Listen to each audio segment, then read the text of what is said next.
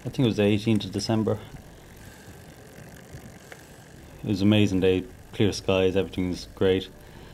This is Sam Bennett, I wasn't wearing a helmet because uh, at the time I didn't think it was cool. five foot ten, light brown hair. But uh, I remember having a really big, thick scarf on because it was cold. He's a cyclist. Decided to go out some uh, some new roads and uh, ended up going down a hill and the car came straight across the road, wrong side. Um, he said he didn't see me, that the the sun was in his eyes or something. Hit, I hit the car head on. He's battled against injury, self doubt, and the weight of expectation. I remember little bits kind of coming in and out of consciousness all day. His journey at times has been a rocky one. I woke up in the hospital to them saying we have to amputate the leg. They were wheeling me off to do that. I was roaring, don't, don't take it off, don't amputate the leg. This was 2009. He was 19. The, the doctor over said, give me a look. They ended up having the bandage on too tight, which was stopping the pulse. Would have made such a mistake. It's just as well that the doctor realised the error because, five and a half years later, Sam is a professional cyclist about to start his very first Tour de France. I'm Shane Stokes. I'm a journalist involved with the sport for 30 years. I'm on the tour for the Cycling Tips website. I'm also following Sam over the three weeks and almost three and a half thousand kilometres of the world's toughest sporting event. It's the eve of the 2015 tour. It starts this year in the Netherlands and heads through Belgium and on to France. There are 198 riders, including Sam Bennett. There are 22 teams, each one a multi million euro operation. It's yeah, the biggest race in the world with the best riders, and they're all in tip-top condition. So it's uh, never going to be easy, and I just have to try and uh, stay relaxed. The scale of it all is dawning on him. It never really hit me until I actually got here, and you saw the amount of staff and their organisation being put into the race. Just the scale of it, it's massive. Um, so it hadn't really hit me until I got here, and I still don't think it really has hit me. Just how big it is, um, and you can see why it's one of the biggest sporting events in the world. There can only be one winner, but with 21 stages, success is possible for others along the way. I'd absolutely love a podium. Like I know it's it might be unrealistic, um, but if I could get a podium, I'd be thrilled. Aside from a top three finish on a stage, he has one other goal in mind reaching Paris in three weeks' time. I'd love to uh, to finish my first Grand Tour as well. I think I'm coming to an age now where I need a Grand Tour like this in my legs um, to get a bit stronger and uh, develop me for the years to come. This this week, two years ago, was a week where I was deciding whether I'd give up or continue with the sport. So it's a I've come a long way in two years. I grew up during the golden age of Irish cycling, watching the big three week races, known as the Grand Tours of Italy, Spain, and of course the Tour de France, won by Stephen Roche in 1987. That was three years before Sam Bennett was born in Belgium. His parents are Irish, but his father was a professional athlete there. Yeah, um, my dad was playing uh, soccer at the time. Sam's family knows all about the uncertainty of a professional sporting career. He played there until I was four, until he got an injury that finished his career. I suppose his love for cycling really comes from his mother because, you know, from a very early age, she had him on the back of a bike going over cobblestones in Belgium. So I suppose maybe the, the love for cycling came from there. And um, obviously, when he was old enough, then he had his own bike. That's Mike, Sam's dad. I remember the first day um, we took off the stabilizers. I said, I'm going to hold the saddle now behind you, which I didn't, of course, and he just cycled off. And just always had a natural balance and a natural athlete, you know. Sam was on the road with his dad from an early age. I broke my cruciate ligaments at the time and he was very young, uh, maybe three and a half, four, and he's already cycling on the road. And um, I'd go off every day cycling, trying to build up my knee, and he insisted on coming. So we'd do a good few K. So I suppose from a very, very young age, he's been cycling, yeah. How did you feel when you got into it competitively? Um, I suppose in the house really there was a bit of trouble first because always in our house um, it was always field sports. I wanted him. I didn't really mind what sport he played, but I wanted him to play um, a sport where he would be in a dressing room environment where he would learn to stand up for himself, yet the environment is controlled. I didn't think he'd get that uh, in the cycling, and I thought it was too individualistic. So, um, bit of trouble there until Helen turned around and said, "Look, they need to be their own men. They need to be do what they want to do." So I had to back off there a little bit on that. So um, it actually worked out very, very well in the end. Sam was born in the heartland of European cycling. On return to Ireland, the family moved to Sean Kelly's hometown of Carrick-on-Suir. Um, when we came back from uh, Belgium, Sam was about five. So over the over those years, there was no real underage cycling in Carrick, and Sam was all the time saying, you know, he wanted to do the cycling. Always insisted and came back to the cycling. And um, one Sunday morning, we're having dinner at my parents' house, and Carrick Wheelers were obviously holding one of the the races. And uh, next thing, a load of you know young cyclists around Sam's age passed by on bikes and everything in the gear, and he jumped up from the dinner table and he said, "That's what I want to do." His talent was spotted early on. Sam started off in Carrick on a mountain bike league. He started nine years of age. You can't race on the road until you're 10 around here. That's Martin O'Loughlin, who coached Sam from a young age. His general athletic ability was something that really stood out. Uh, he could do anything as well in terms of bike control. Like he can do tricks. He's, you know, Sagan is famous for doing the one handed wheelies and things like that, but Sam can do the same. You know, Sam can ride backwards around the velodrome on a track, you know, on a fixed wheel, which is something that's quite hard to do. I, I couldn't do it, you know, I've tried. Coming from Carrick-on-Suir, it was perhaps inevitable that a talent like his would be compared to Sean Kelly. I heard about Sam, of course, you know, in the uh, underage junior here in Ireland. There was a lot of people talking about him, um, you know, how good he was. And of course, they were comparing him to, you know, another Sean Kelly, which would be normal because he came from Carrick-on-Suir. Carrick isn't the only thing that Sean Kelly and Sam Bennett have in common.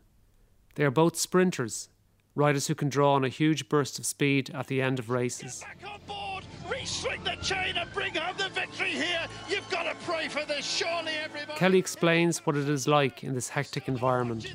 The Chargers are on to him right now with 300 to go. I think it's going to be. It's a big fight.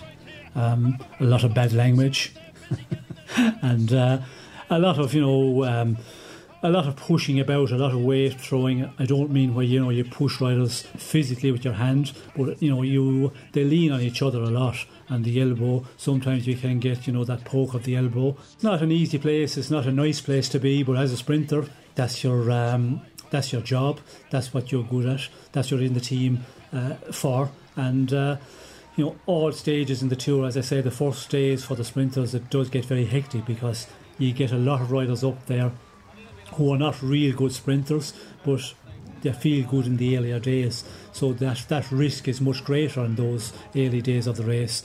To perform, sprinters need to be at 100%. At the beginning of Sam's first ever Tour de France, things aren't ideal. The preparation hasn't been exactly as I wanted, but um, yeah, I'll just uh, take it day by day. I know for sure, like the first few days are going to be hard, and it's the Tour de France. Everybody wants a result. It's going to be very difficult, and also with the crowds, it's, it's always dangerous, and there's always crashes the first week of a Grand Tour. Everybody's nervous. Um, just have to try and uh, stay upright. Sam explains why his preparation hasn't been ideal. I picked up a bug, a virus from a, a race. Had a, a, week there where I didn't uh, get to do uh, the best training, and um, then just found uh, some stomach problems there earlier on the week. So I missed out on a good uh, two, three weeks preparation. Ralph Denk, his team manager, is more philosophical about expectations. He arrived here with a lot of training but without races, and we will see what's going on. Do you think it may take a few days before he is at 100%? I think not. He's a f- full-blood racer, so uh, I, uh, he is good enough also from the mentally to can uh, compare with the best sprinters without races in a, in a preparation. Are you pleased with his progress so far with the team? Yeah, for sure.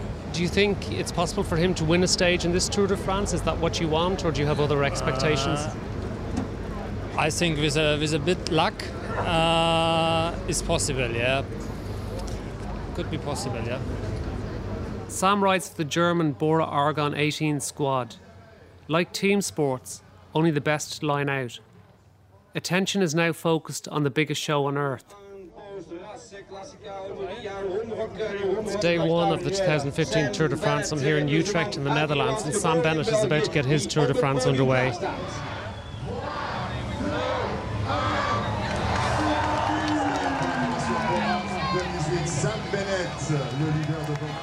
So Sam Bennett's Tour de France has begun. He's got just under 14 kilometres of an individual time trial. He'll ride that alone, flat out, trying to get the best possible time. His race is based more about the sprints, and he'll use the next few days to build his form up and look for opportunities. Traditionally, the opening week of the Tour is a chance for sprinters to shine. They are a breed apart, as Martin O'Loughlin explains. They have muscle fibres that are quite different. Some of them are a little bit like weightlifters that on bicycles, in that they can just push huge amounts of power onto the pedal for a very, very short time. They have the ability to get round corners quicker than the rest of the riders. Uh, and when they commit, they just go 100%. As well as the physical attributes, Sean Kelly explains what else a sprinter needs to be. Uh, a bit of another. No fear. Um, I think, yeah, no fear is the thing because when you see the sprinters, you know, the risk they take going around those corners, the um, the, the physical pushing about, fighting for wheels, and you know the pushing and elbow going on there. It's amazing. It's amazing those guys can stay upright, but you know they are the kamikaze guys, and you have to be a bit crazy to be a sprinter. Uh, you know, somebody like myself would put out maybe 1200 watts of power in a sprint. Sam can do maybe another six or 700 watts above that. And uh, he's just got this serious amount of uh, bike control. The thing Sam is best known for was not apparent early on. You know, he had no concept of how good he was. Uh, he came to me, ironically, uh, to take him on, uh, to coach him, uh, because he couldn't sprint. You know, uh, he was getting his backside kicked in races, but really the real reason why that was happening was that he was actually using tactics of a cross country runner. He was just going to this to the front at the races and just trying to ride everybody off his wheel.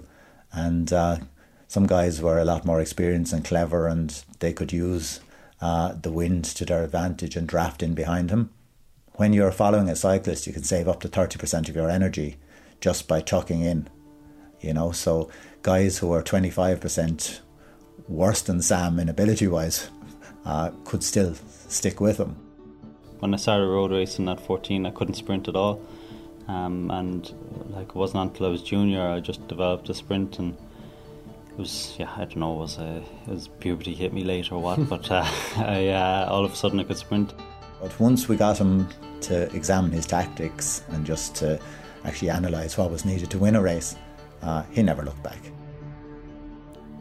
Sam's ability, combined with training, started to pay dividends. In 2008, as an amateur, he won the European Junior Track Points race. In the next season, at 18 years of age, he became one of the youngest ever stage winners in the Rás, Ireland's toughest cycling event. On that day, Sam explained how it was an emotional time for him. Never expected this, like, it's unbelievable, I can't believe it. Preparation has been too good, like, but I was getting the training, but, like, unlike the professionals, I wasn't getting the rest in. That was the only bit. This is my first win of the season. I haven't been going good all year, and had a, we had a bad sickness in the family. Uh, my mother had cancer, so it was a rough time for me. So I just wanted to dedicate this to her. Since then, he secured his professional contract with a stage victory in the 2013 Tour of Britain. On the left-hand side is uh, Sam Bennett. Sam Bennett of An Post Chain Reaction Cycles is going to get the victory as he goes across the line to take the win. It's He's also notched up several pro wins, including triumph on the final day of this year's Tour of Qatar. It's Monday morning in Antwerp, the Diamond City in Belgium. Sam Bennett is about to start his third stage of the Tour de France. The first two days have gone fine for him. He rode the prologue on Saturday, performed respectably in that. And then on Sunday's second stage, which was split by crosswinds, he finished in the second group. The third stage of the Tour would prove costly for some riders. The big crash, a big crash has gone down there and uh, was just being announced on race radio. This was just, and this is the moment now when everybody's trying to take the few risks to go up to the front. Let's see where it happens. There were two massive crashes near the end that put many riders out, including the race leader, Fabian Cancellara. Sam's luck held up on that third stage. I don't know how I got through. Um, I actually didn't think you could get, could get that much tyre smoke from a bike tyre and the smell of rubber. Just it was awful. Um, but uh, I've been pretty close to the lows. The first day, especially, I was up near the front of the peloton for the first half of the race and then got caught out in one corner. Couldn't get up near the front at all, and every five minutes was a crash. And uh, I just lost my nerve then before the peloton split and that. So uh, yeah, it's it's pretty dangerous, but I'm just really, really happy that uh, I've stayed up so far, seen some nasty crashes. It's the morning of stage four, and we are about to cross the border from Belgium into France. Sam's in the bottom half of the peloton, the cycling term for the main field. He's nervous but excited. Yeah, it's absolutely amazing. Just the crowds are electrifying. Just the but it, like it's just so dangerous. You have so many things to think about. You have like all the riders in the bunch are so twitchy at the moment. There's a lot of nerves in the bunch, and then you have to watch out for all the like people on the side of the roads, and they're just doing really stupid things, and just like they're looking through the lens and the camera, but don't realise they're out on the road and that, how close the peloton is, and they're nearly taking guys down. And it's just there's so many things to think about in this race that you're just mentally tired at the end of the day more than anything, um, and I think that's the biggest thing. Is it very different to any race you've done before? Yeah, it's, it's a to- totally different ball game. Just even the speed in the peloton is just constantly really, really high, and because everybody's trying to stay up out of danger, uh, like yeah, uh, up in front of the the peloton, and uh, it just drives the speed up. And uh, yeah, it's, it's yeah, it's hard.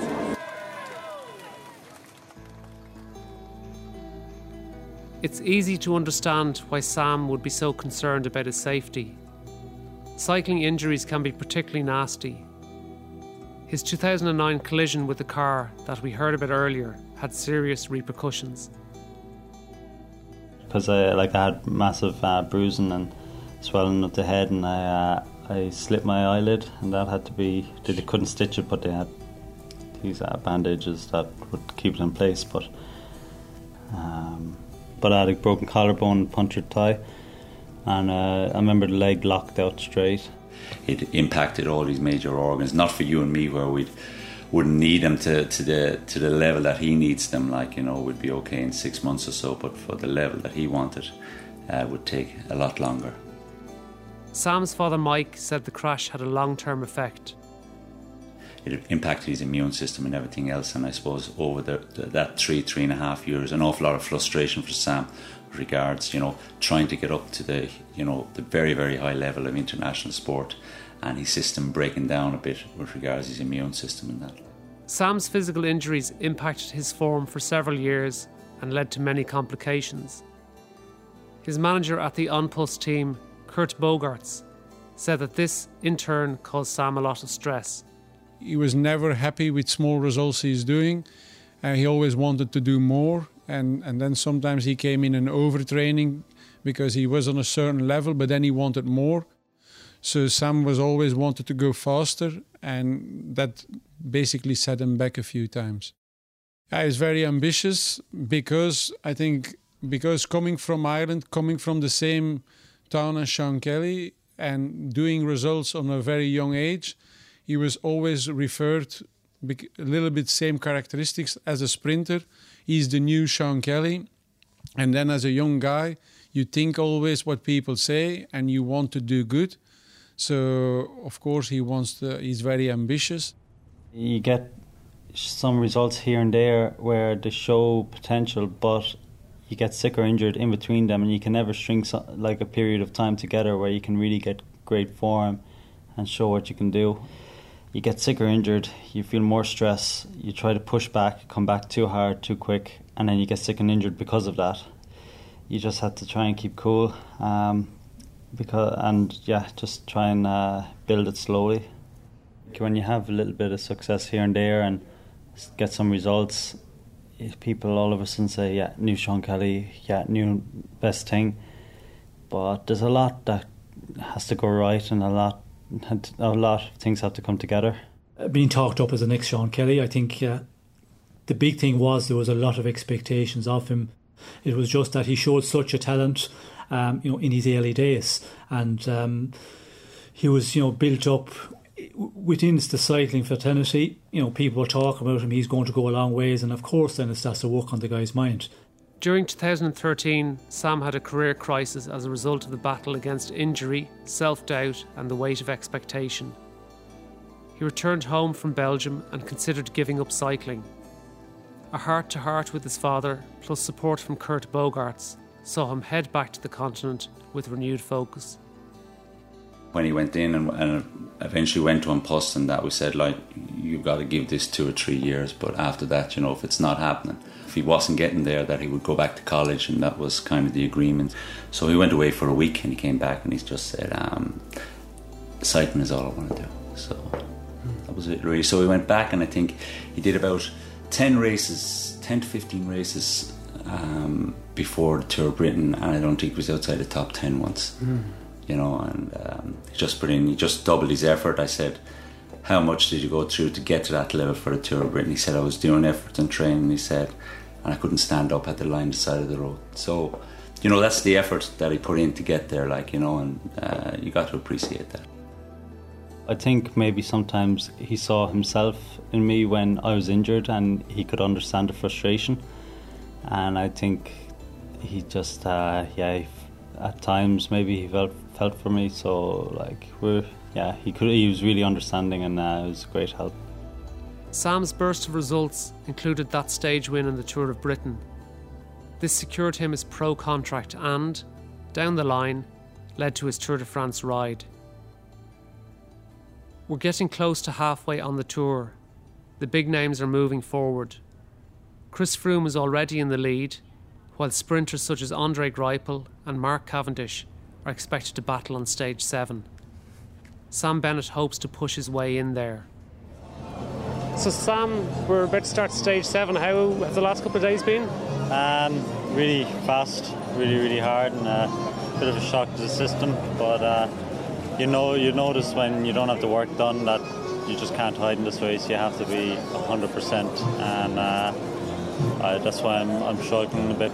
Um, I like stages like yesterday. Uh, I would have liked to have been in the mix if I was in really top shape, but just even the running is so fast and just don't don't have it at the minute. I'm getting better as the days go on, but uh, I'm trying to wait until the right day uh, when everything comes back together. Um, so hopefully today will be something I can do something today is seen by many people as probably the first the, the first real opportunity for a big sprint finish. Yeah, it, it seems that way. Um, but uh, just trying to, yeah, I think it should be a bunch sprint, uh, but I just hope I can get in the mix. What's the Irish support been like? Have you seen many fans? Um, yeah, I've seen a few Irish flags, uh, unless it's a, a, faded Italian flag. But uh, I just I pretend it's an Irish flag anyway. Yeah, there's a there's a few, and I heard my name being called a few times and seen a few Irish fans. That's that's lovely to see as well. Sam is being cheered on as one of only 11 Irishmen to have ridden the tour. There is a dramatic finish to stage seven. So too Peter Sagan on the left. They're all chasing Greipel. Cavendish coming through on the left of our picture. Cavendish has won the day. He has Sam finishes 10th and is very disappointed not to be closer to the win. Yeah, it was, it was disappointing now the last 2k to go. We wanted to come up the outside into the last right hander with uh, just under a k to go. So it was going to be a finish where I was lined out with the corners. But uh, I got on Cav's wheel with 1k uh, just before 1k to go, and then coming into the last right hander, um, I got sandwiched a bit. Um, just and I bottled it as well after seeing the crashes that happened during the week, and it was a, it was a quick, quick finish down into that corner. Um, I should have I should have just thrown the bike in and hope for the best. But um, yeah, I was, I was, a little disappointed to not uh, really get the sprint because looking at some pictures, um, I was in position 18th or 19th with 500 metres to go. If I stayed in the position I was in, top five was definitely possible, and that would have been a huge result in the first Grand Tour. As Sean Kelly said earlier, sprinters need to be nutters. They must be fearless. But Sam's hesitation is a direct result of a very big crash in the Scheldeprijs race in Belgium back in April. He fell with just over a kilometre to go and was hit in turn by other riders and bikes. As a result, he ended up in hospital. Oh, but look at Alexander Kristoff. He is the man to beat here. Van Poppel being brought to the front as well by Trek. Oh, we ride us down! Dear, oh dear, oh dear. Sometimes sprinters have this thing where they, they try to get inside your head and they push you or give you a nudge, try and like rattle you a bit to um, so that you kind of give them their way. He tried to uh, do that and there was just no room. He just went into a gap that wasn't there and he came down and his handlebar hooked me a little bit and I hit the wheel in front and came down and we're doing about 60 kilometers per hour. First I thought my collarbones were gone and then it was okay but the chainring of the bike went into my hip and uh, I thought for sure my hip was broken. I was in so much pain. So I was nervous. You have a few close calls, you just don't want to take the risks, um, which is bad because in this occupation you have to take risks time to time. Sean Kelly is clear on the importance of being able to shrug off impacts, even bad ones. You need to get mad again. I think that's sprinter, that's the mentality. Um, you know, some guys I think start out at a young age and you come through the juniors and you are, you know, pretty good in the sprint and then you get one good spell and after that they're scared. But the real sprinters, the real good ones, you know, you can you can crash many times, and we've seen the big ones. Uh, you know, you just look at Cavendish last year, for example. You know, where he did ligaments and all of that. But you know, we'll see Cavendish again in the tour. Like you know, he will not be uh, scared, and that's what sprinters are. Uh, you have a big one, takes you maybe a couple races to get back in again to get that, get over that, but they get over so quickly, and they're back to the same antics once again. Sam accepts this is the way it has to be in this area of the sport have to try and remember that not all crashes are going to be as heavy, but you still have to fear because you know how hard it can be. And also, if I crashed in stage seven and was out of the tour, then I'm losing that opportunity to harden the body and to progress for other years. So that's also something playing in my mind. But um, yeah, for sure, like it's the Tour de France, you have to go hundred. You have to go hundred and ten percent. You can't be holding back like that. And uh, I'm a bit disappointed in myself. If there was a sprint the next day, I like. First of all, I'm confident because the first few, few days were so fast and hard. I thought I can't compete here. Then I was competing in, like on stage seven, and that was a confidence booster in itself. Um, and then I was tenth, and I didn't really get to open it up. I didn't really get to sprint, and I was watching the sprint happen in front of me, but couldn't participate in it and for sure if there was a sprint the next day I would have been going all out for it. The following days didn't suit the sprinters. The tour moves towards the high mountains where things were about to get a whole lot tougher. In years past, this was the terrain where some of the most spectacular performances took place, including those of Lance Armstrong. History now shows that many of those were not real there was a period, particularly in the 1990s and early 2000s, where the sport of cycling was beset with, with, with problems with doping, and th- th- there really was a period of maybe 10, 15 years. It's very hard to look at any of the performances with any degree of um, faith. That's Conor McGrane, Cycling Ireland's doctor. Certainly, there were there were drugs around then, which there were no adequate tests for, which caused uh, huge um, improvements in riders' uh, abilities to perform. None of the, the races that you, you look back on there now really look they don't really look real at all. Um, in, in, some ways, looking at some of the clips of them, they almost look like some of the old uh, black and white silent films where everything's running at a slightly faster pace than it should. He feels better about the current era.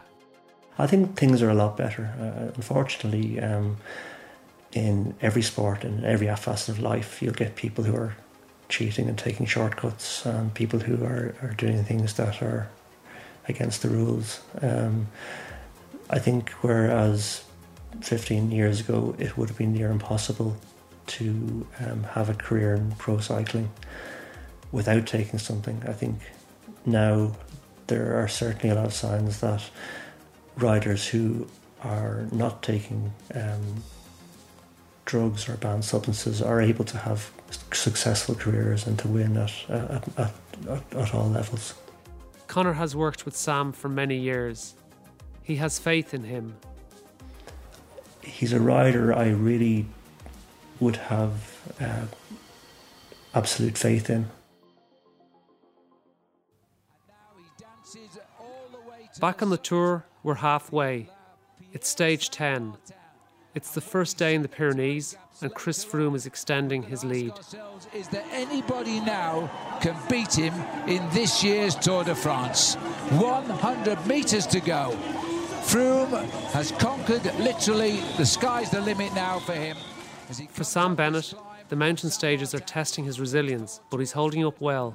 Sam, uh, the first mountain stage yesterday, how was it for you? Um, it wasn't as bad as I thought it was going to be. Actually, the flat flat parts were the hardest parts for me. I was always near the back and suffering there, but okay, the gruppetto went away from me in the steeper parts, but uh, I ended up catching them halfway up the climb, and they were all tired from going too hard on the bottom.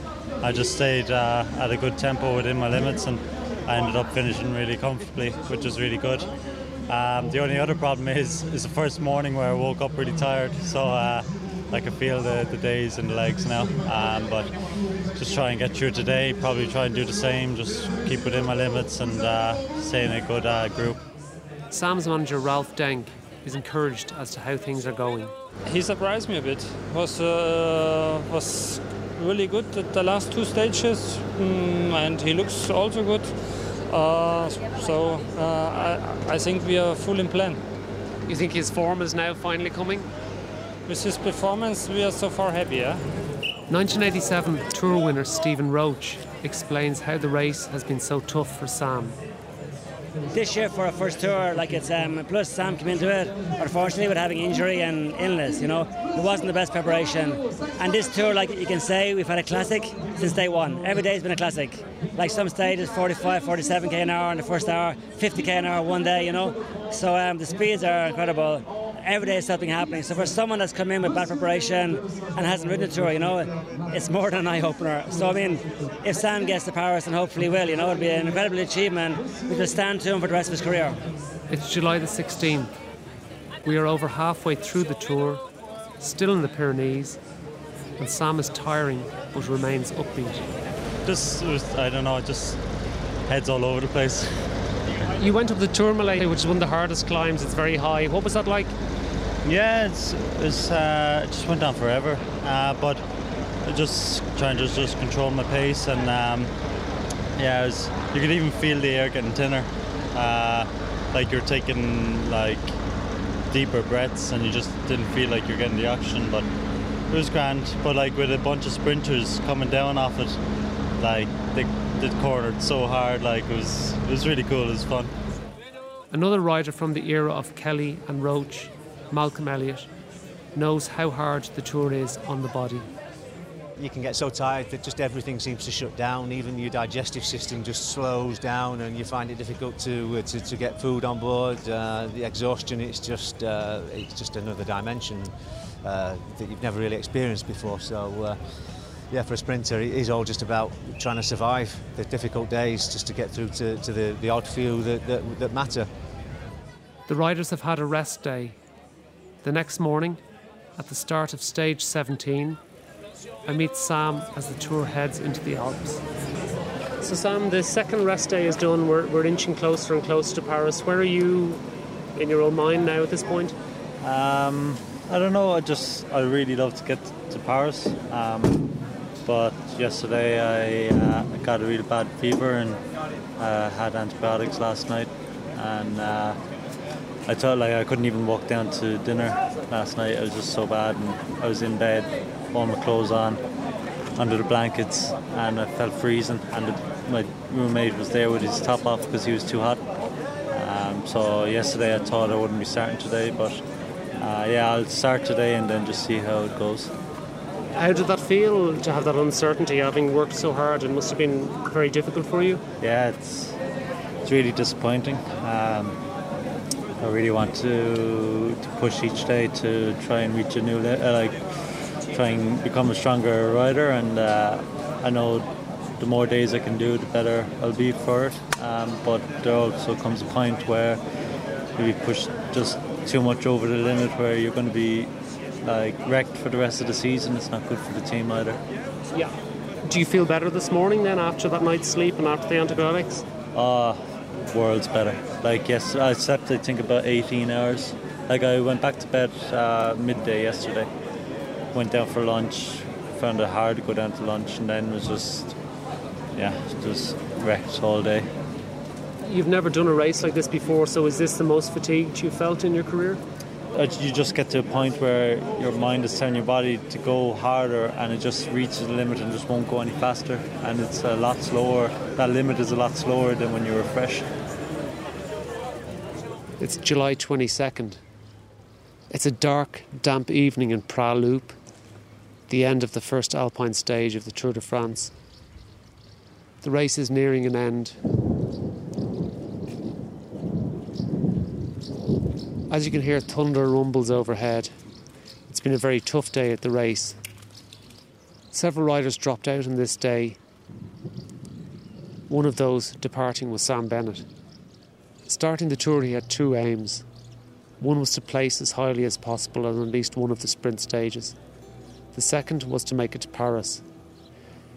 But that's not guaranteed for any rider, let alone somebody riding their first Tour de France and who's had compromised preparation due to illness.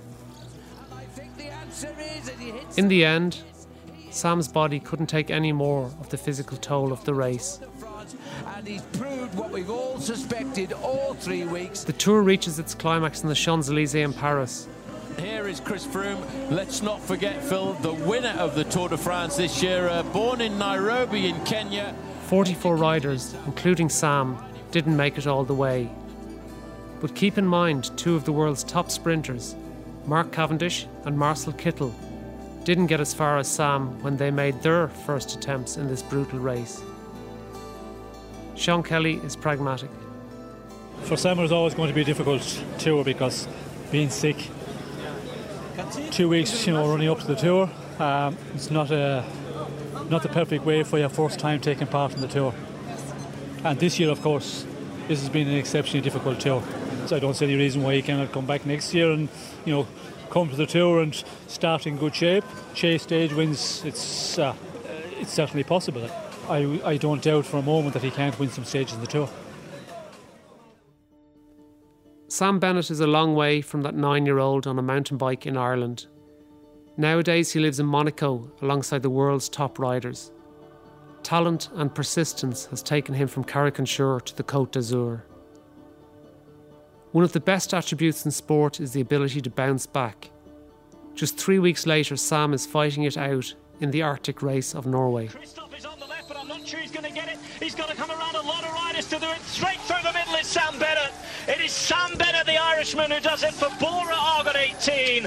Not quite prepared, the big boys. They could not hit the front. Bora Argon 18 took control from three kilometres to go, did the job perfectly, and Sam Bennett was there to finish it off. Brilliant. I just kept swinging in the wheels and finding gaps, and it just opened. And at the last moment, I just had to kick really hard and come past them. And it was so close, but I'm happy with that.